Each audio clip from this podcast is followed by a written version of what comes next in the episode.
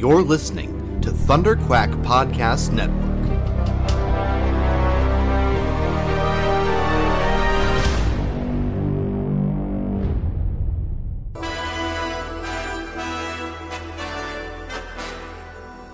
It may look like an ordinary podcast, but this one's bigger on the inside, and it can travel anywhere in time and space.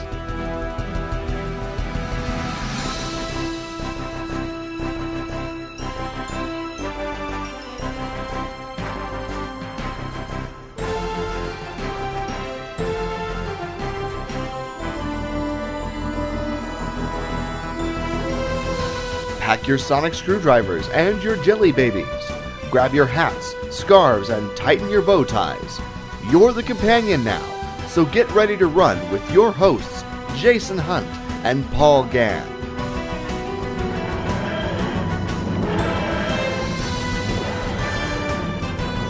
This is Talking Time Lords.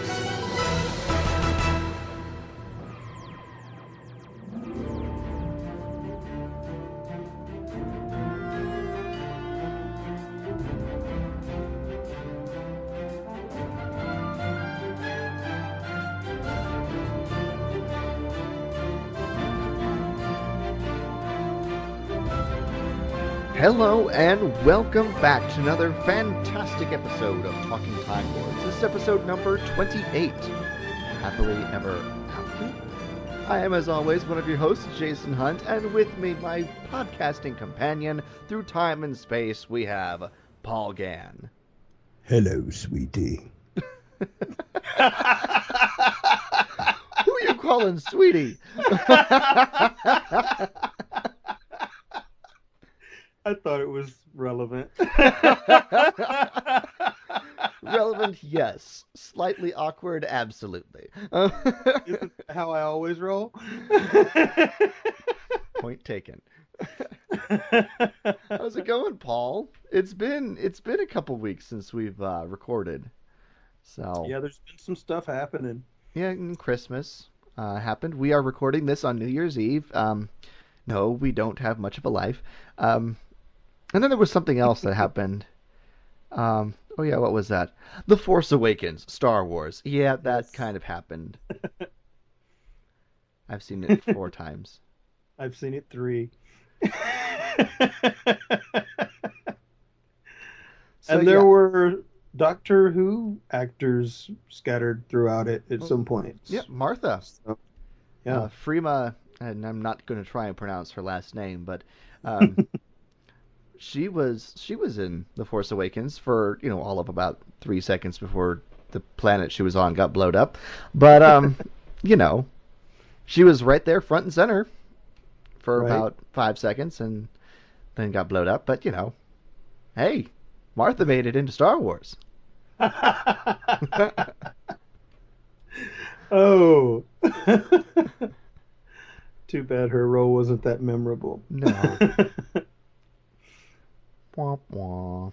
Anyway, uh, we're not talking about Star Wars. We're talking about Doctor Who. Around the same time as all of this, these Star Wars shenanigans were going on, uh, Doctor Who aired the Christmas special. Uh, this is something we have come to expect every year, some sort of Christmas special that airs on, well, Christmas. Um, and this year did not disappoint us. We did get uh, Peter Capaldi's Doctor and the return of River's Song uh, for this year, which uh, was a much anticipated activity or adventure, I should say.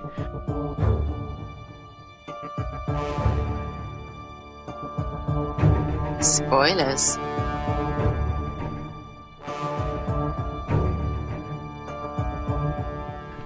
I I don't. Before we get into the details of this, uh, Paul, what are your your initial thoughts regarding this year's Christmas special, "The Husbands of River, Song"? I like the fact that it wasn't overly Christmassy, if you know what I'm saying, Mhm. because you you need to have that that balance of you know Doctor Who like atmosphere balanced with that Christmas atmosphere. You don't need it to be so overpowered with Christmas stuff that it just you know becomes saccharine, if you know what I'm saying. Mm-hmm. Um, because fake sweet is it, it's just not good, you know. Right. But yeah, I thought they did a pretty good job. Um, I like the fact that they incorporated sort of the Christmas visual tones without just beating you over the head with candy cane, you know. Right.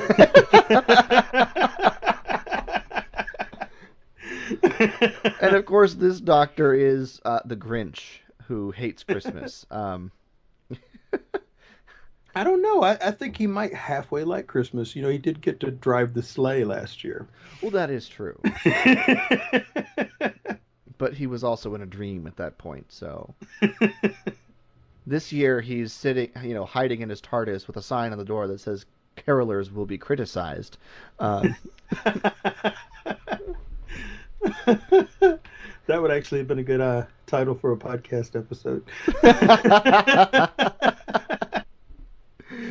Carolers will be criticized. Um, but no, we want your thoughts on these things. Um, we were not very good at, at, at you know soliciting your thoughts on this episode uh, due to our repeated viewings of Star Wars, so and Christmas happening. So yeah, we didn't get your thoughts on this. I was supposed to make the post, and I went to see the Star Wars movie and forgot to make the post. So blame me. And then we we remembered like two days ago, and I made one post and if just that. yeah, and I made one post and just sort of like let it sit there. So No graphic, no nothing. You No. know. Nope. so yeah. Anyway, um, my my initial thoughts about this is I, I liked it. I liked it a lot. Um, and of course we'll get into this, but there's the great moments between the Doctor and River at the end that made me go back and rewatch Silence in the Library and um, the other episode of that two-parter. Um, I forget the the Vashta Nerada episodes. Anyway, I forget the second title. Hold on. Trying to remember. Hold on. It's right here on this other page See, I have. I would have gone back and watched them, but I had already watched them somewhat recently because I went back and watched them when we did our scary story episodes. Ah, true. So Um, you know, it, it had been less than less than three months since I'd watched them. Silence in the Library and Forest of the Dead. Um, Yeah. So we I I watched the Christmas episode, then I went back and watched Silence in the Library, Forest of the Dead, and then I watched The Husbands of River Song again. So uh, I am ready to go on this episode. which which I have to say, after watching all of the stuff that we've watched with River before, it changes your viewpoint completely when you go back and watch Silence in the Library again. yes. Because now you know everything she's talking about that you didn't get to see the first time through, and it's just so much more powerful. You know. I will get into that at the at the end of this episode when we when we start wrapping this things up. Oh man, I will get into that. But let's go ahead and jump into the Husbands of River Song. It's Christmas Day in 1540 or 5343 and a human colony on of Mendorax and Dellora. The doctor is hiding in his TARDIS, like I said, on Christmas Day, trying to avoid carolers and very upset at the fact that TARDIS keeps giving him holographic antlers. Is there anything on my head? Yes. he is interrupted from his uh, Christmas curmudgeonly ways uh, by a knock on his TARDIS door. Uh, the incomparable Nardole comes to the door. And I, that's an ironic description of him, folks. I actually like that character. I love Nardole. He's funny. Uh, uh, definitely a a whimpering uh, puddle of tears uh, on legs, but I loved him. he's like he's like a walking jelly baby.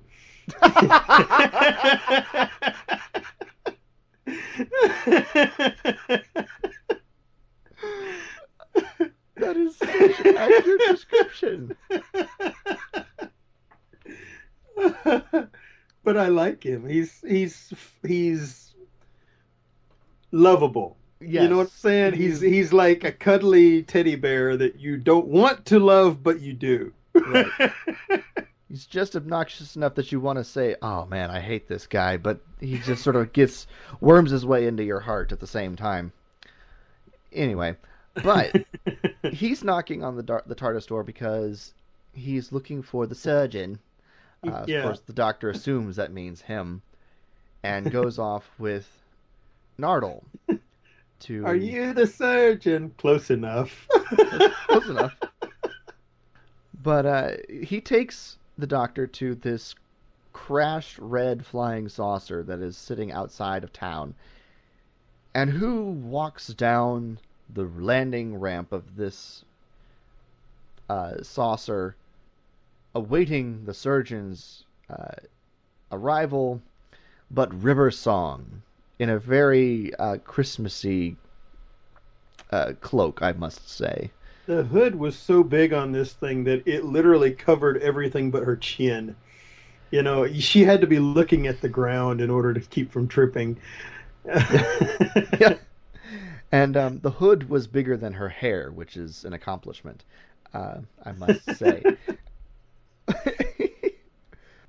she shows up, and the doctor immediately recognizes her, recognizes her, but she does not recognize him, which he's a little surprised at, and he keeps trying to give hints as to who he is, and she's completely oblivious to them, which was really funny.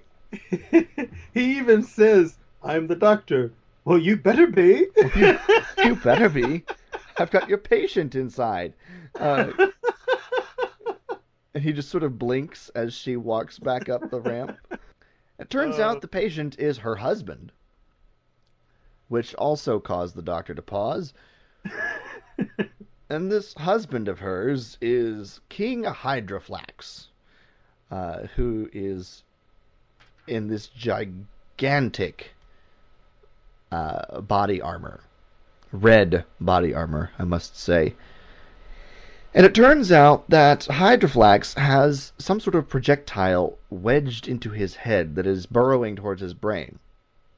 Of course, this projectile just happens to be the most expensive diamond in the universe, but that's just a minor, you know, point of Got this in whole there story. via an explosion, right? Yes. Uh, he, the doctor asks, "How did it get in there?" And the Rivers Rivers' answer was, "At speed." Thanks. Um, that does not clear things up. But River is, you know, fawning over King Hydroflax as he lays on the operating table and Yeah. speaks to the assembled masses via, you know, cameras that are peering into the operating room from across the galaxy. And she proclaims that the surgeon is going to solve all their problems and save King Hydroflax, her husband. Oh, it's so wonderful. The doctor turns to Nardole and says, This may seem like a bad question at the time, but you really think I'm a surgeon? And Nardole goes,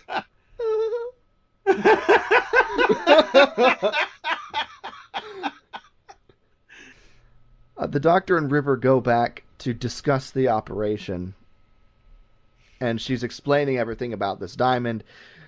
Turns out she just wants his head. I thought he was your husband. Well, I married the diamond, basically.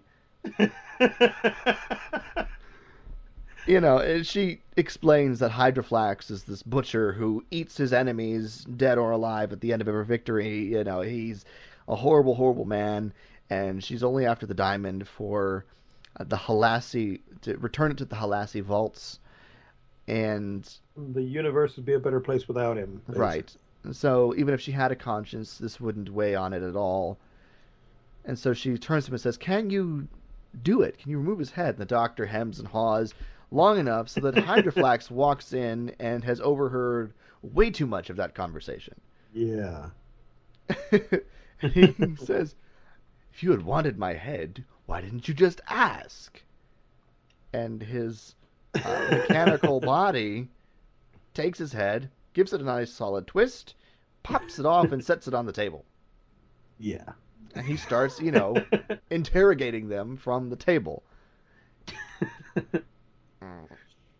yeah. Okay.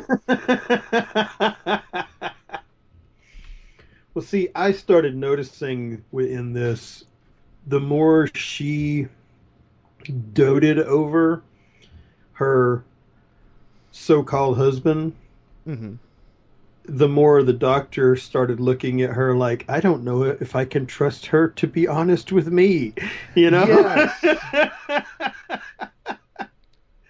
you know, he he looked at her like, has everything that she said to me up to this point been just another lie, like what he's telling, like you know, like what she's telling him, you know? Right. and and I almost started wondering that myself, you know, because I had never seen this aspect of her. I had seen her do other things similar to this, but not to this extent. I mean, I I didn't doubt that she truly loved the doctor, um, and that what she said wasn't a lie to him. But I could totally see where the doctor would start questioning that. Of course, Hydroflax's body has a mind of its own. Its onboard computer is you know runs it, and when the doctor and River decide to take the head, the still alive, breathing, and talking head with them in order to retrieve the diamond at a later point. The body tries to intervene. They get into a stalemate involving the doc, uh, River's sonic trowel, which was a bit Which ridiculous. the which the doctor said was absolutely ridiculous. And I agreed. Um, of course, I'm surprised I'm she didn't come back and say, "Well, you have a sonic screwdriver," you know. well, she didn't know it was that he was the doctor at that point. So uh, it was it was really funny because she goes, "I'm an archaeologist. See, I have a trowel." I was like, that, that line uh, for some reason cracked me up, and I I have no idea why. It just. I'm an archaeologist. See, I have a trowel. And then she, start, she starts using it. Like it's like, okay, it was humorous. Um, of course, the River's got a backup plan and has uh, Ramon, who's another one of her accomplices here, teleport them out and away from the ship. Uh, of course, he can never get the height right, and they fall, you know, about six inches to the ground on their back with Hydroflax's head in a bag, and it's threatening them. And the doctor is laying on his back in the snow. we get to see the doctor laugh. And he just starts cracking up because they're being threatened by a head in a bag. which is a his- which is a really funny situation. it was joyous to see Capaldi just let go and just laugh. It really You know, was. Like you got to the end of his laughter and you realized how much the doctor really needed that. The doctor really needed a good laugh. well, it, Um, it had it says something about his interaction with with River too. You know, Mhm. Now, Ramon shows up, and it turns out he's River's husband as well. So now we have the doctor, we have Hydroflax, and we have Ramon. River is standing there in the snow with three of her husbands, one of which she doesn't actually realize is there. Now, the reason why they have crashed the uh, Hydroflax's saucer in this area is because they are looking for Damsel, who has uh, been sighted in the area. Ramon pulls out the basically the, the wallet photos of Damsel because he's got 12 faces and they all fold out and you get to see each one of the doctor's faces on this uh, these wallet photos. all doc- except for Capaldi's face. Right, and the, the doctor grabs uh, Matt Smith's face and turns it over to look and see if there's his on the back, and it's not. Um, and he just sort of like shrugs. so he decides to start playing along that he's not actually the doctor. He he keeps drop he keeps dropping hints that he's the doctor. He goes, Right. "What if he has another face that you didn't know about?" She goes, "Impossible. Even he has his limits."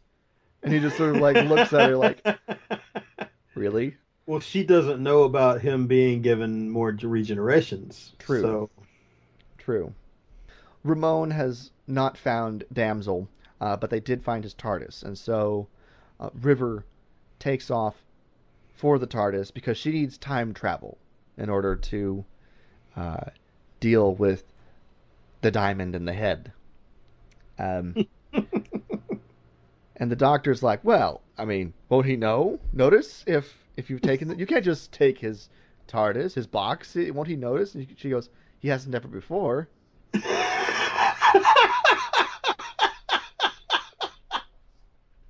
And How many doctor- times do you think she's taken it and brought it back and he's never realized it? It makes you wonder, doesn't it? There should be some filler episodes in there now. Oh. All those times where the TARDIS just randomly dematerializes and goes somewhere else. That was River. Or all the times that the doctor thinks he's called it back to him or whatever. that, was was River. River.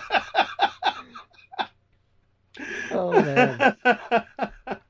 And he just sort of looks at her like, "You got to be kidding me," you know. Or maybe he'll notice this time, and she's like, "Not likely." And she sends Ramon off to go find Nardole, and has the surgeon come in to the TARDIS with her to take care of the head. And as he's walking up to the the TARDIS door, she pops her head back out and goes, "Oh, uh, you might want to prepare yourself for a shock. It's not as snug as you might think." And she dash, you know, you know, ducks back into the TARDIS, and he sort of like has a moment to himself, and he goes, "Finally." And Ramon goes, "I'm sorry. It's my turn." And he gets to step into the TARDIS, and he goes on about, "Oh my goodness, it's bigger on the inside." My perception of physics and the world is completely transformed, and he goes on this My entire idea of reality has been changed. has been changed forever. And he's like, Basically, he was doing to her what she was doing earlier with the subjects for the king. oh yes, and he finally gets to do what every one of his companions has done. Uh, you know, with the TARDIS, he finally gets to do it right, which I'm not entirely certain he did get it right, but it was funny anyways. he enjoyed it. He did. He did. It also turns out that in the midst of uh, absconding with his TARDIS at uh, random times, River has also installed a little minibar uh, in one of the roundels. She walks over. She walks over, opens up a roundel, and pulls out, you know, a, a glass of, of whiskey or something. and, uh, he's, he's looking at it like, how did I not know that was there?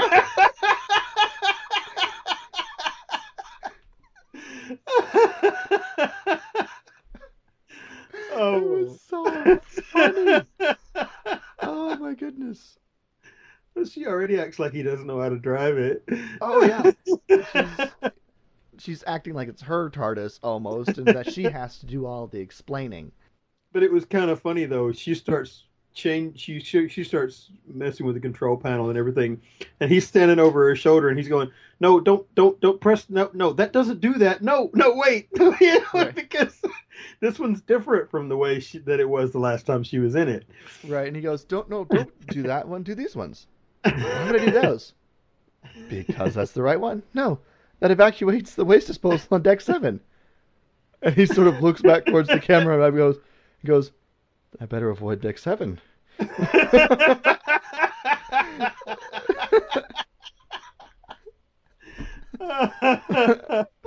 Um, like like he's been doing that the entire time, you know. But they try to take off, and the TARDIS won't. Something is wrong. And of course, the doctor has to figure it out for her, but has to do it in a way that is plausible for someone who has no idea what's going on. Um, It turns out that they can't leave because the head and the body are registering as one person still, but there's the person is both in and outside of the TARDIS. So it So- registers as if the door was still open and they're standing in the doorway. Right. So it's it the door won't engage closed all the way and it won't encapsulate the everything and allow them to leave. Of course, this is when we get a knock at the door. Let us rewind. As soon as uh, the doctor and River teleported out of the saucer, the uh, onboard computer for Hydroflax's uh, armored body goes and finds poor little Nardole yeah. and interrogates him for information. And Nardole says, yeah, "I'll tell you everything, you know, uh, and I'll even write it down if you want." That will not be necessary. You will be uploaded. What? Oh dear. Um. Of, course, of course, that's when uh, we find out later, after Ramon has dropped the Doctor and River off at the TARDIS, Nardole is calling to him from a back alleyway. Nardole's in trouble. He's not making much sense. As soon as Ramon finds Nardole, we see his head attached to the giant mechanical body with an enormous gun pointed at it. The body is not taking no for an answer. And then, of course, we come back to the knock at the door. Ramon's head is now on. Has ha, Ramon has a message for River Song. She opens the door, and Ramon is in tears, saying, "You're gonna die." and because uh, hello, there's the body with Ramon's head on it now. In the ensuing chaos, uh, the body manages to squeeze its way inside the TARDIS. How it got through those doors, I'm not entirely certain, but it did. But and the Doctor manages to close the TARDIS doors behind them, thus engaging the engines that were already trying to depart, and the TARDIS takes off. In the confusion, River and the Doctor are able to grab the head and dash out of the TARDIS as soon as it lands, locking the door, well, closing the door behind them, and they've ended up inside a uh, basically a luggage hold of an intergalactic uh, space cruise liner. it's the love boat in space. On. River meets the maitre d' of uh, the- the starship Harmony and Redemption, uh, whose name is Fleming, and asks him to deadlock seal the baggage hold in order to prevent Hydroflax's body from getting out. See, I like the fact that we had actual aliens again in this, as opposed to everybody being human. Yeah. It was nice. There were some rather bizarre aliens in this. Uh, Fleming was funny. Well, I say funny. He was interesting. River asks, How are the kids? And he goes, Oh, very good. Thank you for asking. Still digesting their mother. There were tears. Just, just screaming. And he says it like it's the most wonderful thing in the world. oh, he's like he's like Tim Curry from uh, uh, the movie Clue, where he plays the butler. I have not seen that. You need to see that movie. Is that based on the board game? it's based on the board game. I need to see that. With Tim Curry as the butler? yeah, he's like he, he reminded me of Tim Curry as the butler in Clue uh, because he played it just a hair over the top. you know how Tim Curry can how Tim Curry can do that and Oh, yeah. get get away with it. You know. Yes, yes, just like his Long John Silver in um, the Muppet Treasure Island. Yeah. I love that movie, by the way. He, he knows how to play it just a hair over the top without taking it too far, you know. Exactly. Now, it turns out that River has uh, alternative plans to the ones that she told the doctor what she was going to do with the diamond. She's actually going to auction it off uh, to a buyer named Scratch, who has uh, decided to meet them here on the starship Harmony and Redemption, which is actually filled with all sorts of criminal elements. Um, everyone on board has to have some sort of genocidal bent, uh, a certain body count, I believe, and everyone on the staff also has to be uh, homicidal as well. It's Um, like uh, it's like like Jabba's palace. A bit, Yeah, only not so dirty right? and right. dark. It's very clean and pristine, with the, the air of sophistication about the place. Uh, the starship Harmony and Redemption, full of you know murderers and genocidal maniacs. Yeah, the irony of the name is just you know it's not lost on me. No. Well, the doctor and River go to have a seat at dinner while they await their buyer to show up. First, the doctor is almost prepared for River's dinner, and then she clears things up and says, "No, he'll be joining me in eating dinner." Um, they asked they asked how she wanted him prepared.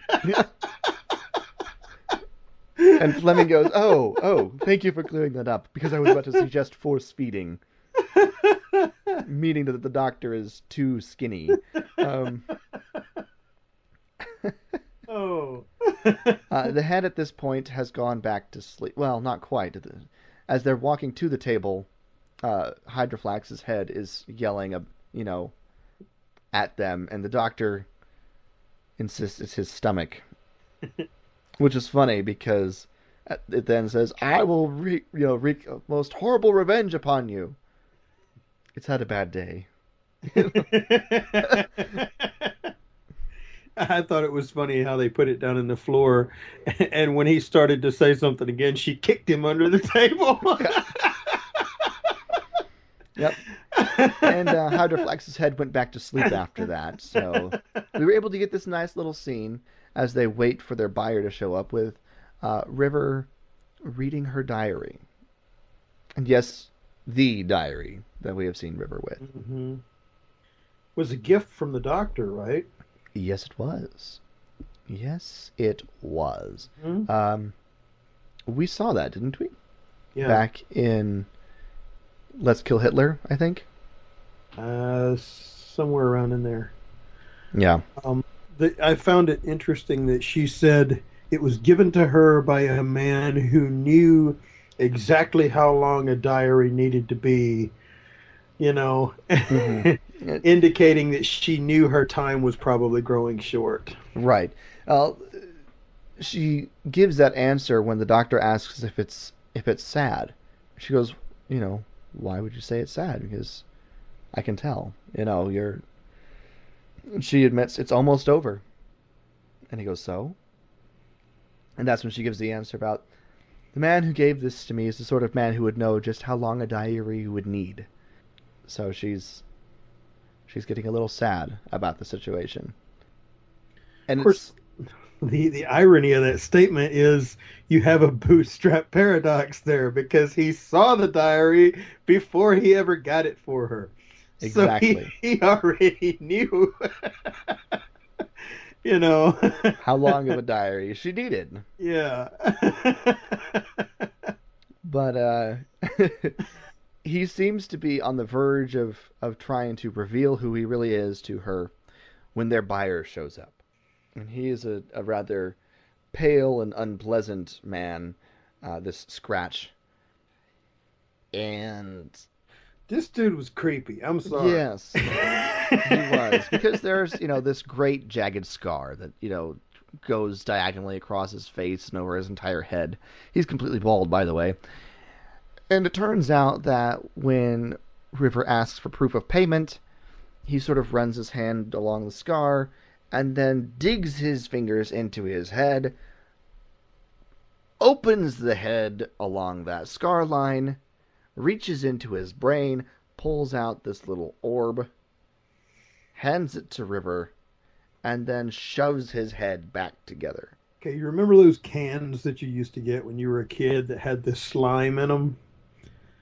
And you could pull the slime out and it had that really rubbery kind of icky consistency. Yes. That is the texture that that head reminded me of when he just slid it apart. You know, it, it was literally like slurp, and I was like, I think I'm gonna get sick. and the doctor says, and the doctor says, you probably shouldn't do that at the table, you know, or, some, or something to that effect. he had the look on his face like, I think I'm going to get sick. I, he said, I don't think I'm ordering food anymore. Uh, and it was so gross because when he puts the little orb into the the napkin that River has extended it to, extended to him, because she's not touching it directly. Uh, when he pulls his fingers away, there's still the slime that comes off his fingers, and it's just sort of like it's so gross. It's so gross, and then he it just was like, like a giant pink booger. And then he just, you know, you know, shoves his face back together, and he just sort of, you know, gives this uncomfortable little shake, and then he's good. It was kind of like the ectoplasm in in Ghostbusters. Yeah, You know? it was just so gross, so gross.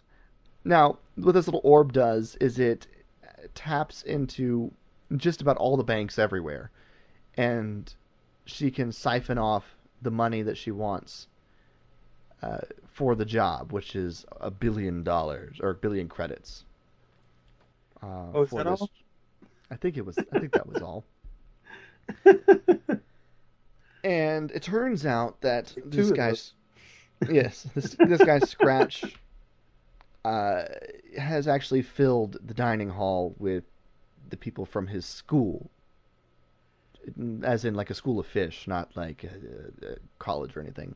Everybody has that scar across the face. Everyone in the dining room has that scar across their face, Yeah. and eh, they all just start looking right at them, and they they they start the bidding. They agree to the terms, and River pulls the bag out in order to display everything and you know tell them where the diamond is, and Scratch stands up and proclaims that they have acquired this diamond for the glory of their wonderful leader who visited their planet so long ago, King Hydroflax. and you can hear the record scratch. And everyone in the dining room starts chanting Hydroflax, Hydroflax. And River just sort of nonchalantly zips the bag back up and she and the doctor look at each other like, we're going to get lynched. You know this. this is not good. This is very ungood. Um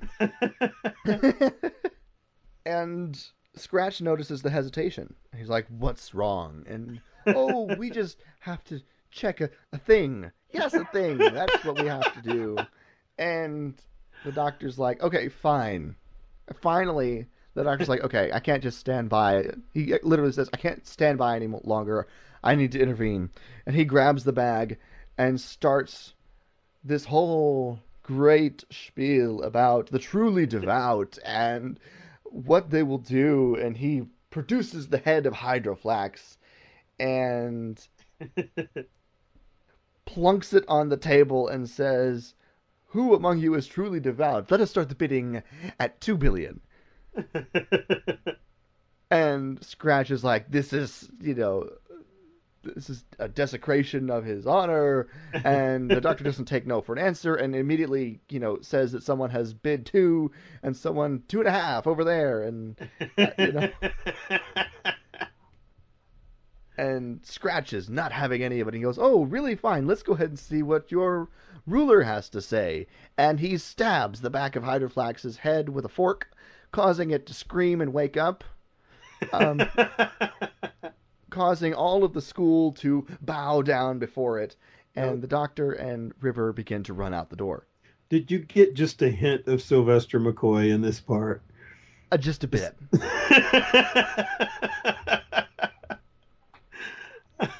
Just the way he sort of, you know, performs to the crowd Right. Uh, it's definitely, definitely a bit of Sylvester McCoy there. Um, if you're wondering what we're talking about, you really should see uh, the oh, what's it called? The one with the circus. It's right over there, and I can't see the title. Greatest Circus in the Galaxy, I believe, is what it was called. I still have to watch that one. Uh, he actually does some magic tricks. The Doctor knows magic. Of course, unbeknownst to the Doctor and River, during this time, the body of Hydroflax is using. I forget if it. I think it's Ramone's head to try Mhm. and talk the maitre d and butler to undeadlock seal the baggage hold and let him out. It's kind of funny though because you hear the voice from inside the chest say, "Can I come out for a little while? It's really stuffy in here." Nardole is still inside. Uh, of course, once Flemming goes to open the door, the body is about to take his head and add it to his, you know, collection, basically.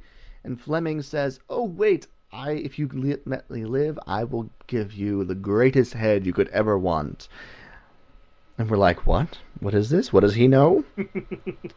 And so, as the Doctor and River are using the bowing crowd as their opportunity to escape, what happens? In walks the body, led by Flemming.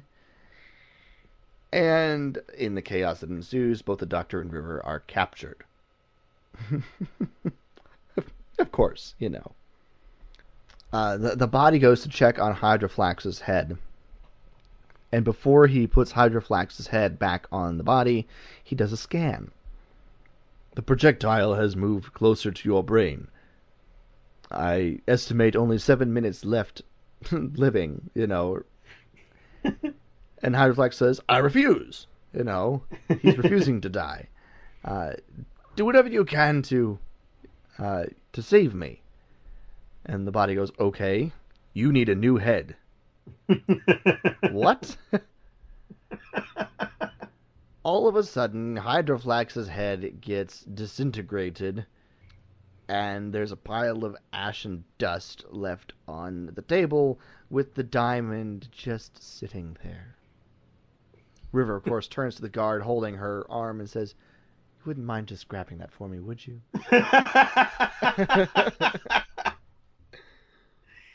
I love River. Oh, she's great. She's great. Um, of course, this is where Flemming comes in. His part of the bargain with the the body uh, comes into play. He snatches River Song's diary from her and begins to, you know, and says that this is a list, um, treasure map to the greatest head you will ever need, the head of the Time Lord known as the Doctor and he starts pawing through the pages of River's diary, reading off the different adventures. Oh, and it seems you have just come from Manhattan. Where is that? You know, what planet is that? What planet is that? the head goes, Enough of this. Tell me what you're getting at. And Flemming goes, Use River Song as bait, because whenever she's in trouble, the doctor will come running. And River says, you know, goes into this whole impassioned speech about how the doctor will never come for her. The doctor doesn't love her. And Flemming goes, But you are the known consort of the doctor, you know, and, which of course Nardole has to uh, corroborate.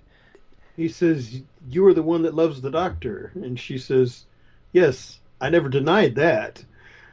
You know. But who says he loved me back? Which, of course, causes Flemming to gulp. Uh, and then this is when she goes on her impassioned speech about uh, loving a monolith, and you can't expect a monolith to love you back, and all this sort of thing. And The whole The time will- she's saying this, Capaldi is looking at her as if he has never been in love with anyone so much in his entire life. right, and he kept comes and stands right next to her in a River. She goes, "What? What? What do you want?" And she you know, just at the end of her very impassioned, beautiful speech, what she looks at him and he just sort of smiles sadly and says, "Hello, sweetie." Which you know nearly lo- causes River to to lose her composure. That's the only time you hear him turn that back on her. Yes, and uh, River realizes that the doctor's been with her the whole time, and they they start very quietly trying to figure out a way out of this. Um, and being from the future has given River a bit of an advantage in this situation because she knows that a meteor strike is about to hit this ship. So the Doctor and she are positioned absolutely perfectly for said meteor strike, and it hits, and they fall through the floor and decide that they need to take care of stuff. They're, you know, River dashes off to the commi- the uh, the cockpit to try and you know keep the ship from crashing, and the Doctor says that he's going to deal with the robot. you forgot the funny part. What did I forget? The funny part? Where he goes to uh, start talking about this is the doctor, and she stops him and says, "Be quiet, mommy and daddy are talking."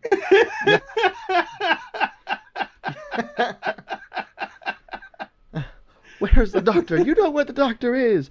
Quiet, mommy and daddy are talking. Yes, Flemming. Flemming will never see his uh, kids finish digesting her their mother. Um, she said she had already seen him in the future. well, yes, uh, his dead skeleton. well, him or the the ship, as it were. She goes, "I'm an archaeologist. I dug you up." yeah. Just as she finishes that statement, slam goes the meteor strike into the side of the ship. Uh, chaos ensues. The criminals start heading for the escape pods, like all criminal cowards do, including the staff, which completely abandons ship.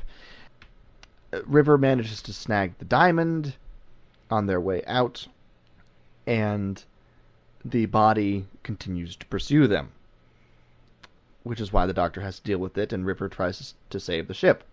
Now, the doctor, in dealing with it, takes the little bank sphere that was given to River, activates it, sticks it on the little peg where a head would go, causing all of the firewalls of the banks to start arguing in this robot's head, which I thought was clever.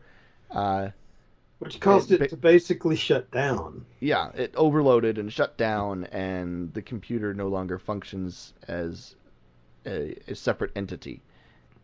The doctor and River both try to get each other off the ship while they save it, and they realize that they are crashing onto Darillium, the planet of the Singing Towers. And River says, I always wanted to go to the Singing Towers, and you always said you were going to take me, but you always canceled at the last minute. Uh, the doctor makes a quip of, I'd like to cancel this trip now, you know. of course, this is a direct callback to the story she told him in the library about their last night together. Right. She said that that is where he took her to dinner on their last night together. Yes. Now, they both realize, well, maybe we should just let the ship fall. It's no big waste. Anybody that survives won't be a big deal if they die because they're horrible people, anyways. Uh, and they both dash into the TARDIS moments before the ship just nosedives into the surface of Darillium, causing, of course, the TARDIS to, you know, take a wonderful tumble that knocks them both out. Uh, the doctor comes to well before River does, picks up the diamond and walks outside. Well, opens the door, sees that the ship is still burning around them, closes the door, fast forwards time to the next morning, and then goes outside to survey the damage and a, a rescue person is there and he's trying to fi- find survivors. The doctor says it's not a big deal, but you know, you should open a restaurant here in front of the towers. a wonderful idea. And the the guy says, "Well, cost a lot of money to do that." Doctor hands him the diamond and says, "I think you'll find the reward for this uh, substantial enough." and then he goes back inside the TARDIS. Fast forward another several years to when the restaurant is built at the base of the towers. Walks up to the uh, reservation desk and asks for a reservation. She says, oh, I'm sorry, uh, my next reservation will be Christmas night in four years' time. Doctor says, not a problem. That's a long reservation. I hear some restaurants are like that, though. Um, maybe not quite that bad, but I hear some restaurants are are like that. But the doctor says not a problem, of course. He goes back into the TARDIS and fast forwards four years to Christmas night. By this time, River has woken up and she wanders outside the TARDIS. Uh, the receptionist greets her and says, The doctor is waiting for you. She gets dressed up a little bit more. What did you think about that spritz uh, bottle that she had that would literally change her clothes? It was so River. She used it twice She did. to change clothes. Yes, from her, you know, archaeologist running around gear to the dress that she wore on the uh, Starliner, Right? and then from the dress she wore on the Starliner to a much nicer dress for dinner at this restaurant on Darillium. It was just so River. That little spritz. It was something that I felt like was not a normal thing, but it was something that River would find because she wants to look her best, but doesn't want to take the time to, you know, go fix her hair. Mhm. See, So- those those are the kind of touches that remind me of uh, the stuff with Douglas Adams. Um, you know, because it, it has that Hitchhiker's Guide to the Galaxy feel to it. You know, it's just absurd enough, but it still feels like it stays in universe. You know, uh, and I thought it really it was an, interesting little touch. The interesting thing, of course, is they've got the best table in the restaurant, which is on the balcony. And it looks to be a private balcony. On her way to the table on the balcony, River runs across Ramone.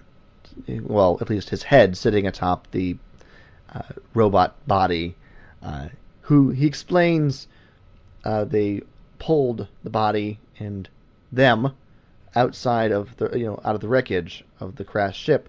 Them, of course, being Ramone's head and Nardole's head, which we can hear talking from inside the the body.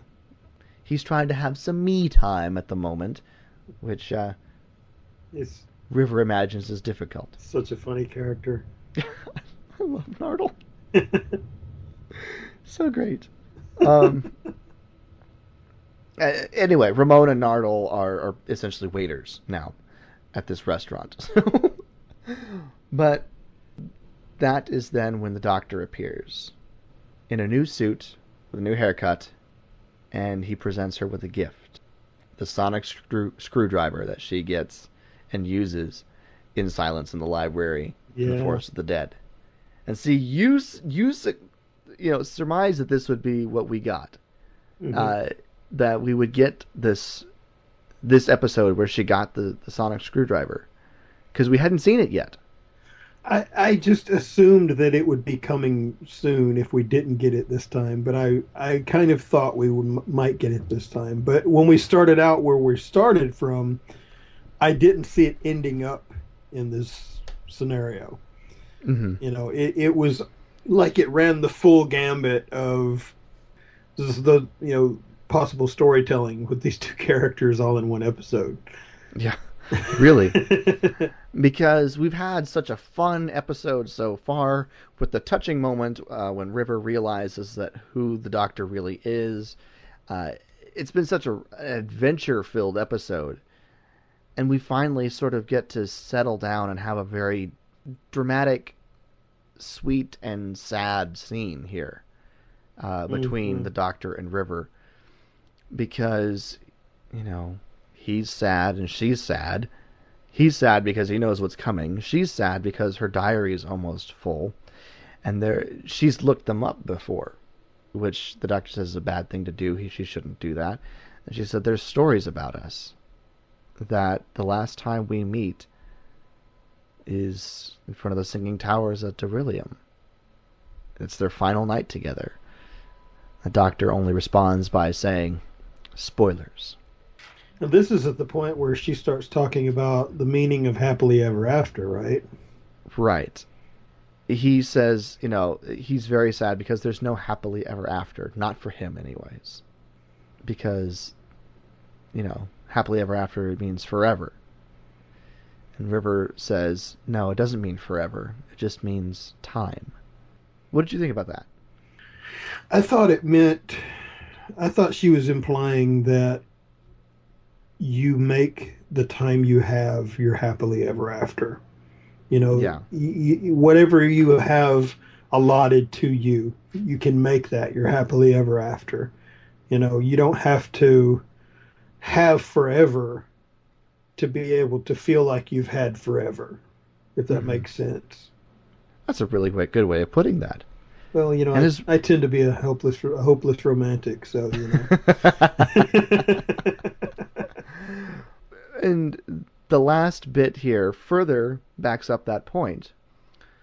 Because River asks, if this is to be our last night together, how long does the night on Darillium last? The doctor says, 24 years. she looks at him and she says, I hate you. And he says, no, you don't. And then they just sort of, you know, She rests her head on his shoulder, he rests his head on her head, and they look out at the towers. And we fade to a black screen with the words, and they both lived happily ever after. And then, little by little, it goes to, and they both lived happily, and then just happily. And then it fades away completely. And that was the end of the episode. Yeah. It was a really sweet way to wrap that up. It was happy and yet melancholy at the same time. Yeah. You know? It was it was almost the epitome of mixed emotion, you know? Oh, yeah. Oh yeah. And of course, you know, after seeing this episode, I needed to remind myself of everything that River mentioned about their final meeting when she talks to the tenth Doctor back in Silence in the Library and the Forest of the Dead. And so I immediately went back, well not immediately, but I did go back and I watched those two episodes. And oh my gosh, her last scene hmm where she's saying goodbye to him. I am not one to cry when watching movies and I shows. did. I'm I'm gonna be I am- honest. I am not one to cry. I'm sitting in my bed watching this on my phone on my Netflix app. Now, granted, I had not slept very well the last day, couple days before. Yeah, yeah, yeah. but as the music swells and River does that, you know, heroically sacrificial thing at the very end of Forest of the Dead, tears fell from my face onto my bed. It has been. I don't think I've ever had that visceral of a reaction to Doctor Who, Well, you, you or just about anything. you've like you've this in a seen all of their history together at this point, and to see how that culminates into that one final scene, I couldn't hold it back myself. I literally was like sniffling and snorting all over myself. I'm sorry. I, you know, I'm a big burly dude with a big thick beard, and I squalled like a little girl. So you know, go ahead, make fun. oh man, but it was the the way that they and I'm using this term very loosely, the way that they wrapped up River's storyline with this, because you know, and we'll talk about that in a minute here, uh, with this episode, and how it connected back to her first appearance in the series Mhm. makes every rewatch of Silence in the Library and The Forest of the Dead that much more powerful, that much Yeah. more impactful, and that much more sad and happy when he saves her. When no, when he saves her is when I started bawling. When I watched this, when he runs back and he takes that sonic screwdriver and plugs it into the computer, that was when the tears fell. I have a um, challenge. Okay. Once we finished our Dalek episodes, which will be a little while, Yes. before we go to our next series of uh, either the Master or the Cybermen or whatever, let's do all of the River episodes in River's timeline order. Ooh. Well, if we do a River Companion episode, I think we should follow her timeline. Hmm, we've got options here, folks, and we've got a while before we have to make a decision on those. So we'll see what happens. Give us But your we could- feedback. yeah, what would you what like you to think. see? You know, do you want us to do one companion episode? Do you want us to do multiple episodes based on River's timeline? Right. Yeah, let us know. Let us know. That would be interesting. But, of course, there's always the question is this really the end of our seeing River Song on the TV show? Do you think this is it? Do you think that they'll bring her back at all, or do you think they're going to they're trying to wrap up her storyline before Moffat leaves? Well, okay, I know how Moffat works, and I've heard him say on more than one interview that he likes to wrap up a character's story arc before they stop looking like their character. And, and that's his nice way of saying before they get too old to be believable in the role. hmm you know, and that's the reason why he has purposefully not brought back previous incarnations of the Doctors, is because he only wants to have them on the show if they still look the way they did when they were in the show originally, Mhm. uh, because he wants it to be timeless. And so I think that's sort of his thought process with this is if he goes ahead and wraps up her story arc in a nice little bow, then they can do all the audio episodes they want and it won't matter. Right. know? and we know we're getting River Song in Big Finish. Right. We've got a couple planned Mhm. already. I know we've got uh, one that's uh, specifically a River Song story Right. where she runs across the Eighth Doctor, and I think we've also got an Eighth Doctor story where she sort of shows up in there. I heard least. a rumor that she was supposed to be showing up at some point with the Sixth Doctor, but I'm not sure. I think I heard that as well. You know, I'm not sure exactly what the details are on that. Um, it's just a rumor at this point, as far as I know. Yeah, but you know they they have said that Alex Kingston has signed on with Big Finish to do River Song episodes, and so we we may have seen the last of River Song, but we definitely haven't heard the last of River Song. Right. Um, and I think if they do bring her back, it will have to be a very special occasion, some sort of big, you know, anniversary episode of some sort where they bring back a whole bunch of people.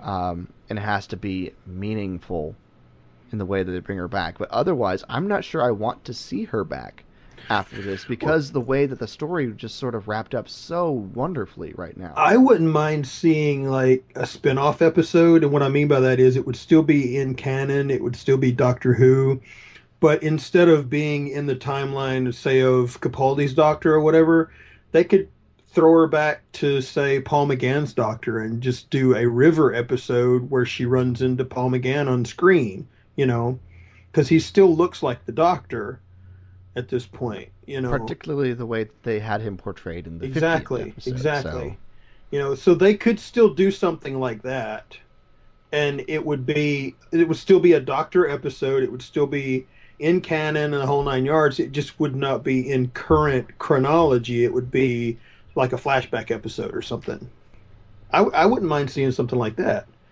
you know uh, especially Yeah. since he's gotten such a small amount of screen time You know, Right. I, I like you. I would have loved more screen time from Paul McGann. However, uh, there's a reason why he is the uh, most rec- recorded Doctor in Big Finish right. because he had so little screen time. So uh, He's we do know we're getting Paul McGann and River Song together in Big Finish, like we were saying. But he's got an entire uh, story arc, or I should say, character arc in the big big finish stories that span from the movie up until the 50th anniversary episode. You know, Yeah. there's there's an entire character arc there. Oh yeah, and I think they're finally getting to the point where they're thinking about wrapping up his stories. I think for the most part they've uh, they've found the end point for the sixth Doctor, Mhm. um, at least the farthest that they will go in his timeline because they have either have or are in the process of recording his regeneration episode. What happens right before right. uh, the first episode of Sylvester McCoy, uh, his- Sylvester McCoy's season. I don't know. That, that some of the classic Doctors I feel are are probably going to start getting phased out, especially now that they're going to start doing David Tennant episodes. And uh, has Eccleston signed on with Big Finish yet? I don't I, remember. I don't think so. Um, I know that um, Tom Baker finally is. Uh, oh yeah, no, you know. they're they're using um, they're- they're churning out fourth Doctor episodes like crazy now. Um, I just Well, wish I had the money and time to start. he still know, has the into Big he Finish. still has the iconic voice. I mean, that's not changed at all. no, no. Would you like a jelly, baby? Who knows? Who knows? Oh, I love, I love Tom Baker. Um, all right. Happy New Year, folks. Uh, this Yes. episode is being recorded New Year's Eve, uh, so this will be our first episode of January. We, we're not able to get it out before the first of the year. Sorry. Um, and we may have a week off. Um, if things, if all things go well, I will be having next weekend at Disneyland, and so we will not be recording. Um, but He's our, abandoning me. But never fear, our next episode, whenever we do record that, it will be before the end of the month, don't worry, uh, will be our Series 9 wrap up show. And we've got a couple of options for guests that we want to get on and talk about uh, all of Series 9 as a whole, uh, including uh, from The Magician's Apprentice through The Husbands of River Song, basically. So, Just giving our thoughts and uh, our our feelings about how we thought the entire season went as a whole. You know. Yeah. and and we'd like your thoughts on this too. So give us your thoughts on uh, your overall impressions of Series Nine, what you liked, what you didn't like, how you felt it fit together as a whole. Did you like all of the two-parters, or were you finding them annoying, like my mom does? My mom hates two-parters because it ends at a cliffhanger, and she can't stand waiting. Um, Oh, she must have loved the three parter then. uh, no, she hated the fact that there was a three-parter. She's, anyway, she's always hated that with everything. She hates the fact that TV shows end on a cliffhanger for the season and you don't get the resolution until the next year. Uh, she hates that trend. But anyway, let us know what you felt about Series 9. Um, very interested to see what y'all think. Of course, you can do that on Facebook, facebook.com slash Talking Time Lords. You can tweet us at, at Talking Time Lord or email your thoughts, if it's a little bit longer, to our email address, which is talkingtimelords at gmail.com. All that information, as long as all of our previous episodes, are also available on our website, which is talkingtimelords.com. Also, please, if you do like the show, uh, give us a rating and review on iTunes. Uh, we would greatly, greatly appreciate that, and we will even read it on the air.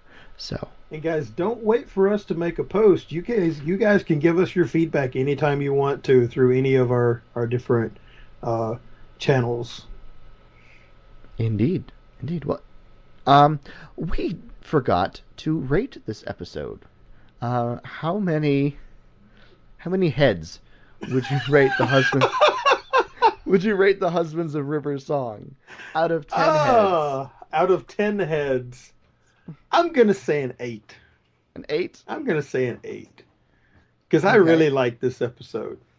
It was a refreshing change of pace. We've had such dramatic and dark and sad episodes to wrap up this season. You know, the last three in particular. Uh, it was such a nice change of pace to have a happy episode and sort of a happily ever after sort of ending. Uh, that I love this episode. I, I think I think eight's a good number for me as well. It was just really nice to have a change of pace and get back to sort of a more adventure-y, happy, uh, fun episode of Doctor Who. And it was really nice to see Peter Capaldi smile, laugh, and I have know, a right? grand, a grand old time, uh, rather than just you know having those angry eyebrows and those sad, poignant expressions that the the wrinkles and angles on his face are so you know chiseled for. Now, don't Um, get me wrong. I like the grumpy Capaldi too, but I do like it sometimes when he can be a little whimsical. You know what I mean? Oh yeah, oh yeah. I'd like to see a little bit more whimsy next season. I Yeah. think. well, we Um, got a little bit of that this season. You know. Yeah. Not too much, not too much, because you know, too much happy on Capaldi's face might break TVs.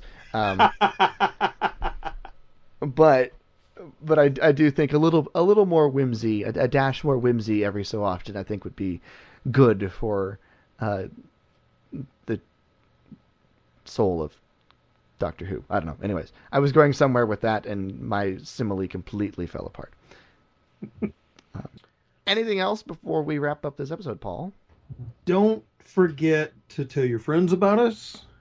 And if you're feeling generous, gonna ask again, check out our Patreon uh, page and think about donating a little something, even if it's just 50 cents. You know, it helps.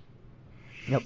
Uh, supporting uh, Thunderquack Podcast Network, of which we are a part of, uh, as you hear at the beginning and end of every show. So, um, yeah, I think that's it. We, uh, while this the series of Doctor Who may be taking a hiatus until next season, uh, we will not. We will be recording throughout the year. As we have said, we'll be getting back to our Dalek episode reviews. Our next episode, like we said, is our uh, Series 9 wrap up. Then is our Sarah Jane episode that we've been promising for way too long. and then we'll get back into our Dalek episode reviews with Day of the Daleks, starring Jon Pertwee as the third Doctor. Yes, I can't So- wait. I was so excited. I like the third Doctor. He's awesome. He's, he's growing on me. I'm actually reading uh, a third Doctor book right now. I think it's his swagger that I like. It's just something about the little cocky grin that he gets and stuff, you know. flamboyant nature. He's just showy. I mean, they've made fun of Peter Capaldi being a bit of a magician in the way he dresses. Yeah. Dresses. Yeah, dresses.